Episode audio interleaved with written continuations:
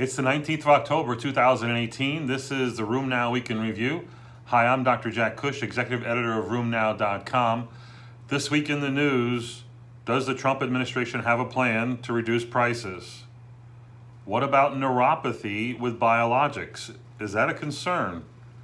And do drug holidays really work in those osteoporosis drugs? This and more. First, it's ACR week. Tomorrow we head to Chicago for the annual ACR convention. It's going to be a big one. A lot going on. We're very excited about being there. RheumNow is going to have expanded coverage that you can follow at acr18.rheumnow.com, or just look at your daily news feed from RheumNow and click through. It'll take you to our microsite, and we have a lot of exciting things going on there. You'll have a lot of experts talking about the topics that you want to hear about. We're going to have audio files, we're going to have videos, we're going to have panel discussions. You're really going to like it. But first, the news. Drug-induced interstitial lung disease. You know, we do see this in rheumatology. Turns out, amongst all interstitial lung diseases, it's only about 5% or less of all cases. When you look at the causes of this, cancer drugs, amiodarone, antibiotics, and yes, rheumatology drugs. Now, whether or not these rheumatology drugs are capable of causing interstitial lung disease is really debatable, in my opinion, because guess what? RA patients and other patients with rheumatic diseases, dermatomyositis, polymyositis, lupus, scleroderma, etc., they get interstitial lung disease. And guess what? The drugs we use are often implicated. Hence, are TNF inhibitors capable of causing interstitial lung disease? Not in my opinion. The same can be said for Arava and leflunomide, and other drugs. So again, it becomes a little bit complicated when looking at the capability of rheumatology drugs to cause interstitial lung disease. So the question you always must ask, is it the disease or is it the drug? It's sometimes not so clear. Turns out that there is no particular pattern radiographically or on CT scan that you can say is very distinctive of drug-induced interstitial lung disease. Turns out, though, that the mortality rate is high, in some studies, over 50%. So the Federal Register came up with some new announcements this week about the Trump administration's plans to sort of level the playing field and to address, in one way, the drug pricing issue. They are going to, the plan is, they're going to require drug makers who do direct-to-consumer advertising, television ads for their drugs, to actually list the drug prices in their ads. Make that a requirement. This is currently open for discussion, and you'll obviously see a lot of discussion about this, a lot of pushback about this, but this is going to be a big issue. I mean, currently there's 25 companies running over 300 direct-to-consumer ads on television with over $3 billion in spending in the first 9 months of 2018. So this is going to be a hot ticket item. Will it change pricing? Will it drive competition? Will it force people to go into generics? It'll be interesting to see how this actually plays out. The Toronto Lupus Clinic is known for a lot of good research, and they've come up with a nice report on something that is really quite rare, but we should know about, and that is antimalarial cardiomyotoxicity. And they have 8 patients in their clinics. They reviewed them in this report that we have on our site. They're all endomyocardial biopsy proven. 7 out of the 8 patients had elevated CPKs. They tend to be older. They tend to have a long disease duration. They tend to have been on Plaquenil or hydroxychloroquine or the other antimalarials used for over 20 years. Half of them had very abnormal quantitative MRIs. The lab tests that were distinctive were cardiac troponin 1, high CPK levels. Again, there's a way of identifying these people. Turns out when you look at the endomyocardial biopsy, they tend to have very distinctive features with vacuolization of the cardiomyocyte and curvilinear bodies, which are also distinctive of antimalarial toxicity. One of their 8 patients died. Others improved by just withdrawing the antimalarial therapy. So not common, but certainly serious, and should be considered in patients who are having cardiac abnormalities. They often have conduction disturbances as well. A very interesting study looks at the risk of developing peripheral neuropathy with TNF inhibitors. This is a claims database study looking at over 61,000 patients in the PharmaMetrics database and tried to develop an association between the use of a TNF inhibitor and the risk of developing peripheral neuropathy. As you know, TNF inhibitors have been linked to demyelinating diseases, multiple sclerosis, even optic neuritis. And the question is, could they cause peripheral neuropathy? Well, current use of a TNF inhibitor is not associated with peripheral neuropathy, but when they looked at it in other ways, they showed that patients who were multiple users of TNF inhibitors, that the relative risk rose from anywhere from 3 to 4, and that was significant. So the question is, does repeated use of TNF inhibitors make for a higher risk of peripheral neuropathy, or do patients who are of severe enough disease to get repeated TNF inhibitors, meaning they're refractory, bad disease, does that give you peripheral neuropathy? So again, it is really muddied. Is it the disease or is it the drug? Again, I think that when you look at, and we've looked at this in the past, while TNF inhibitors have the publicized risk, the label risk of causing a demyelinating disorder, turns out demyelinating disorders happen with all the biologics, and none is actually better than the other as far as safety. The ones that look the best are the ones that are newer biologics, have the least amount of data. This gets reported commonly. Is it part and parcel of rheumatoid disease or psoriatic disease? It's really not known. So again, this is a very murky area, and I personally would not stop a TNF inhibitor for someone who is developing peripheral neuropathy. I would look more towards the disease and other well-known causes. Another interesting study looks at the association between TNF inhibitors and sarcoidosis.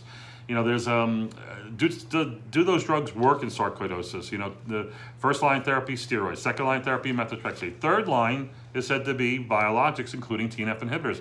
Turns out the data isn't very good. When I looked at it a long time ago, it was only good for really severe sarcoid, ocular sarcoid and whatnot.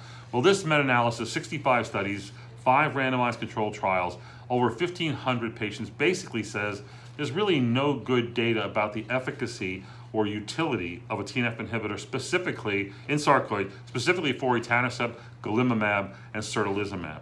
However, there is some evidence to suggest, albeit limited evidence, to suggest that infliximab may have benefits in cases of pulmonary sarcoid, skin, ocular, CNS, and multi-system sarcoid.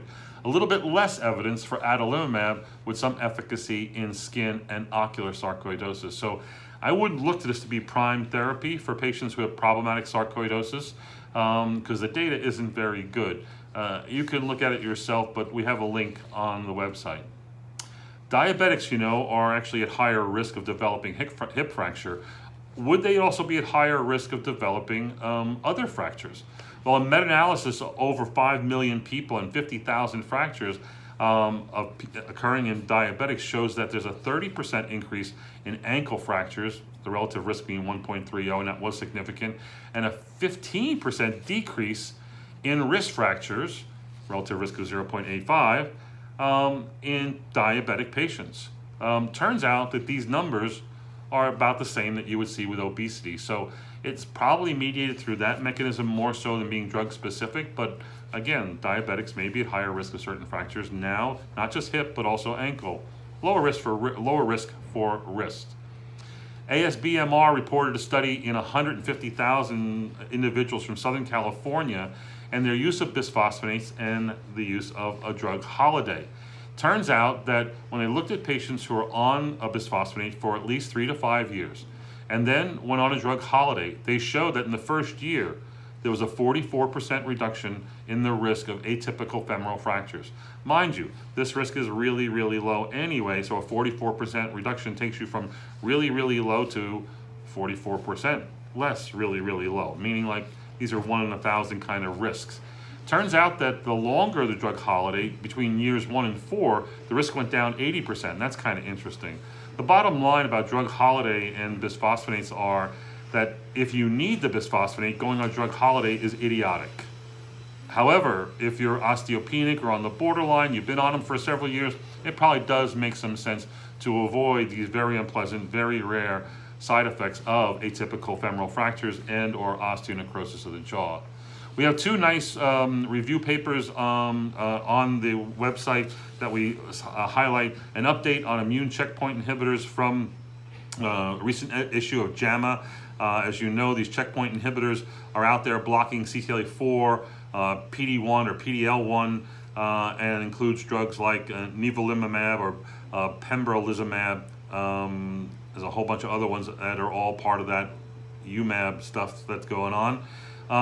And we do know now that with widespread use of these, and they have 14 different indications, these are major additions, have dramatically improved survival in a number of different and very difficult to treat cancers, that there are these rare events where autoimmune phenomenon have been shown. This includes colitis in up to 25% of patients on ipilimumab and less than 5% of patients on the PD-1 and PD-L1 monotherapy. Pneumonitis, 2 to 5%. Cutaneous features, up to 30%, very rarely, including things like toxic epidural necrolysis. Patients with apophysitis, hypothyroidism, hepatitis, myositis, and myocarditis are out there. There's also a report in yesterday's New England Journal, which was a nice debate about the use of medical marijuana. You should look at it. We sort of summarize it real quickly. Dr. Benjamin Kaplan in favor of the use of medical marijuana is someone who has refractory severe disease in the case that they presented of a patient who had complex regional pain syndrome and was not responsive to narcotics. He says that, you know, these are proven regimens for the relief of allodynia and chronic pain. They could be used as a replacement for opioids. They may also alleviate the distress of not having a response. And it turns out that, again, for control of for getting moderate analgesia, reducing allodynia, muscle relaxation, reducing stress, this was a good choice. He was in favor. Against it, Dr. Edgar Rose from the Brigham and Women's basically says, you know, marijuana's run amok. It's almost being talked about in 30 to 50 states right now. Problem is, there's a lot of anecdotal information, not a lot of data. And he points out that the data in favor of efficacy and safety is quite limited. Turns out that the effects of cannabinoids are roughly similar to that of codeine, and that the side effects are not minuscule. Sedation, dizziness, dry mouth, dysphoria, short-term memory loss. There are long-term effects, including psychosis and schizophrenia, that you have to worry about in some patients. He points out that this particular patient that they presented as the example case had not received, beyond her opioid therapy and all the things she failed, this patient really didn't receive a comprehensive program, which is the standard of care now, that would include multidisciplinary pain management, psychologic therapy, rehab, pain specialty care, cognitive behavioral therapy, etc. So there's a lot of other things that can be done in patients before jumping into cannabinoids.